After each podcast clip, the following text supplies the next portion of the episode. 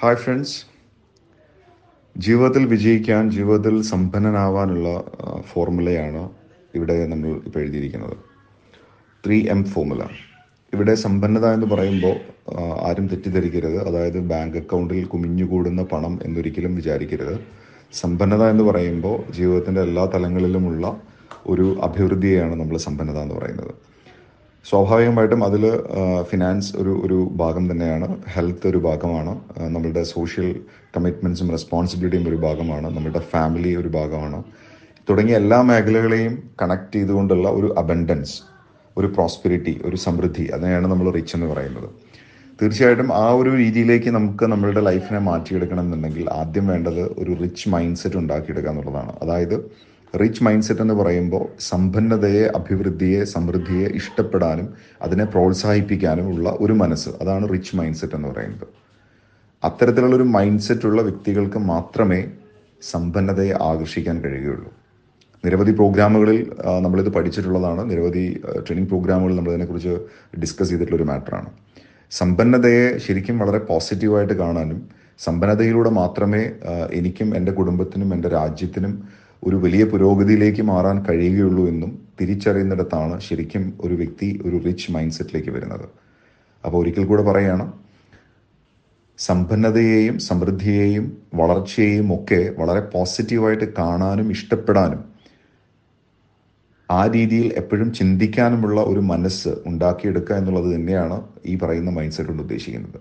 സ്വാഭാവികമായിട്ടും ഇതിന് വിപരീതമായി നമ്മൾ ചിന്തിക്കുമ്പോൾ അതായത് സമ്പത്തിനോടും സമ്പന്നതയോടും വളർച്ചയോടും അത് ആരുടെ വളർച്ചയാണെങ്കിലും ആരുടെ സമ്പത്താണെങ്കിലും ആരുടെ സമൃദ്ധിയാണെങ്കിലും അതിനെ വളരെ വിഷമത്തോടും അതിനെ വളരെ അസൂയയോടും അതിനെ വളരെ അസ്വസ്ഥതകളോടും കൂടി നമ്മൾ നോക്കി തുടങ്ങിക്കഴിഞ്ഞാൽ ഡെഫിനറ്റായിട്ടും നമുക്ക് ഉണ്ടാകുന്നത് ഒരു പോവർട്ടി മൈൻഡ് സെറ്റാണ് രണ്ടാമത്തെ കാര്യം മാസ്റ്റർ മൈൻഡ് മാസ്റ്റർ മൈൻഡ് എന്നുകൊണ്ട് ഉദ്ദേശിക്കുന്നത് നമുക്കൊരു ഒരു സൂത്രധാരന്റെ മൈൻഡ് സെറ്റ് നമുക്ക് ഉണ്ടാവണമെന്നാണ് പറയുന്നത്. മറ്റൊരർത്ഥത്തിൽ പറഞ്ഞാൽ കുറച്ചുകൂടെ നമ്മൾ ഒരു പ്ലാനിങ്ങിന് നമ്മൾ തയ്യാറാവണം.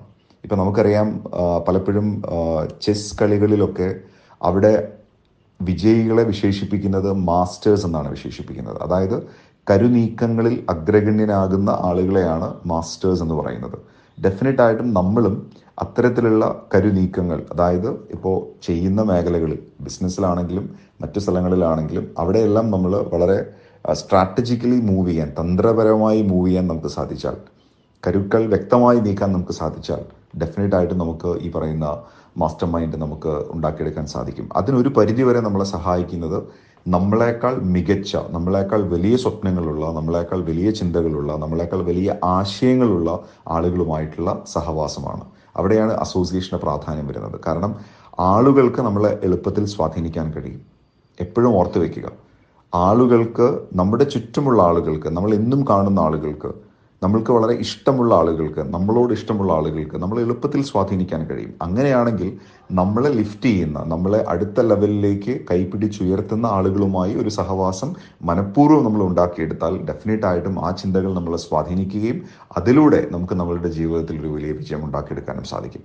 എപ്പോഴും ഓർക്കുക നമ്മുടെ അസോസിയേഷൻ നമ്മുടെ ബന്ധങ്ങൾ അത് വ്യക്തിപരം മാത്രമല്ല ഞാൻ പറയുന്നത്. അത് മീഡിയയാണെങ്കിലും ശരി മറ്റുള്ള രീതികളിലാണുള്ള ബന്ധങ്ങളാണെങ്കിലും അവസരങ്ങളാവാം മീഡിയ ആവാം വ്യക്തികളാവാം എന്താണെങ്കിലും ശരി അത് നമ്മളെ ഉയർത്തുന്നതാണോ എന്നുള്ളത് എപ്പോഴും നമ്മൾ ചിന്തിക്കേണ്ടതാണ്. മൂന്നാമത്തെ കാര്യം ഒരു മെന്റർ ഒരു ഗുരു ഒരു വഴികാട്ടി ഒരു ഗൈഡ് അതെന്തായാലും നമുക്ക് ലൈഫിൽ അത്യാവശ്യമാണ്.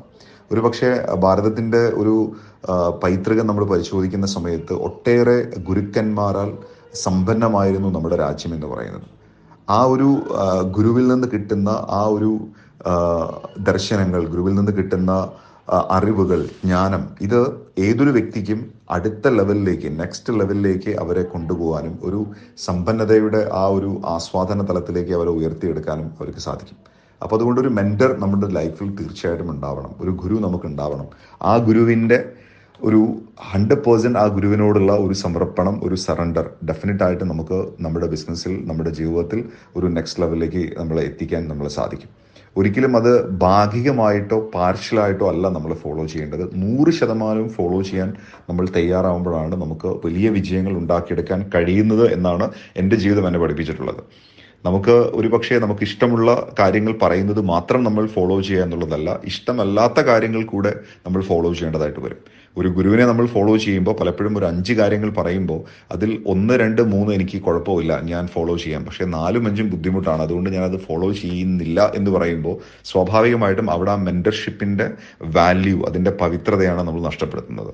അപ്പം അതുകൊണ്ട് പൂർണമായും നമ്മളൊരു ഒരു ഗുരുവിന് അല്ലെങ്കിൽ പൂർണമായിട്ട് നമ്മളൊരു ഒരു വഴികാട്ടിക്ക് നമ്മൾ കീഴ്പ്പെടുമ്പോൾ അല്ലെങ്കിൽ അദ്ദേഹത്തിനെ നമ്മൾ സബ്മിറ്റ് ചെയ്യുമ്പോൾ അതിൽ അല്ലെങ്കിൽ അദ്ദേഹവുമായിട്ടൊരു നല്ല ചങ്ങാത്തം ഉണ്ടാക്കിയെടുക്കുമ്പോൾ ഡെഫിനറ്റ് ആയിട്ടും നമുക്ക് വലിയ നേട്ടങ്ങൾ ഉണ്ടാക്കിയെടുക്കാൻ സാധിക്കും. നേരത്തെ ഞാൻ സൂചിപ്പിച്ച ഇപ്പം നമ്മൾ പലപ്പോഴും പറയുമ്പോൾ ഒരു ഗുരുവിൽ നമ്മൾ സമർപ്പിക്കുക എന്നൊക്കെ പറയുമ്പോൾ ആരും അതിനെ മറ്റൊരു രീതിയിൽ തെറ്റിദ്ധരിക്കരുത്. കീഴടങ്ങൽ എന്നല്ല ഞാനിവിടെ ഉദ്ദേശിക്കുന്നത്. ഡെഫിനറ്റ് ആയിട്ടും നമുക്ക് നമ്മളുടെ ലൈഫിൽ കൂടുതൽ മികച്ച വിജയങ്ങളും കൂടുതൽ മികച്ച സമ്പത്തും ഉണ്ടാക്കിയെടുക്കാനുള്ള ആശയങ്ങൾ നമുക്ക് അവിടെ നിന്ന് ലഭിക്കുന്നു. അതിനെ നമ്മൾ പൂർണമായിട്ടും ഫോളോ ചെയ്യുക എന്നുള്ള രീതിയിലാണ് നമ്മൾ അതിനെ കാണേണ്ടത്. പലപ്പോഴും നമ്മൾ അത്തരത്തിലുള്ള ഒരു ഒരു ചിന്തകളിലേക്ക് നമ്മൾ വരാതിരിക്കുന്ന സമയത്ത് നമ്മൾ പലപ്പോഴും പല വിധത്തിലുള്ള ചിന്തകളിൽ അകപ്പെട്ടു പോവുകയാണ് ചെയ്യുന്നത്. അപ്പം അതിൽ നിന്ന് പുറത്തു കിടക്കണമെന്നുണ്ടെങ്കിൽ ഡെഫിനറ്റ് ആയിട്ടും അവിടെ ഒരു മെന്റർ നമുക്ക് വലിയൊരു വഴികാട്ടിയായിട്ട് മാറുകയാണ് ചെയ്യുന്നത്. അപ്പോൾ mind set master mind and mentoring ഇത് മൂന്നും നമ്മുടെ ലൈഫിൽ കൃത്യമായിട്ട് നമ്മൾ ഫോക്കസ്ഡ് ആണെങ്കിൽ കൃത്യമായിട്ട് നമ്മൾ പാലിക്കപ്പെടുന്നുണ്ടെങ്കിൽ കൃത്യമായ ഒരു ഡിസിപ്ലിൻഡ് ആക്ഷൻ ഈ കാര്യങ്ങളിൽ ഉണ്ടെങ്കിൽ ഡെഫിനറ്റ് ആയിട്ടും നമുക്ക് വലിയ വിജയങ്ങൾ ഉണ്ടാക്കിയെടുക്കാൻ സാധിക്കും. ഒരു ശുഭദിനം നേരുന്നു. നിങ്ങളുടെ സ്വന്തം ജിഷാദ് ബക്കർ.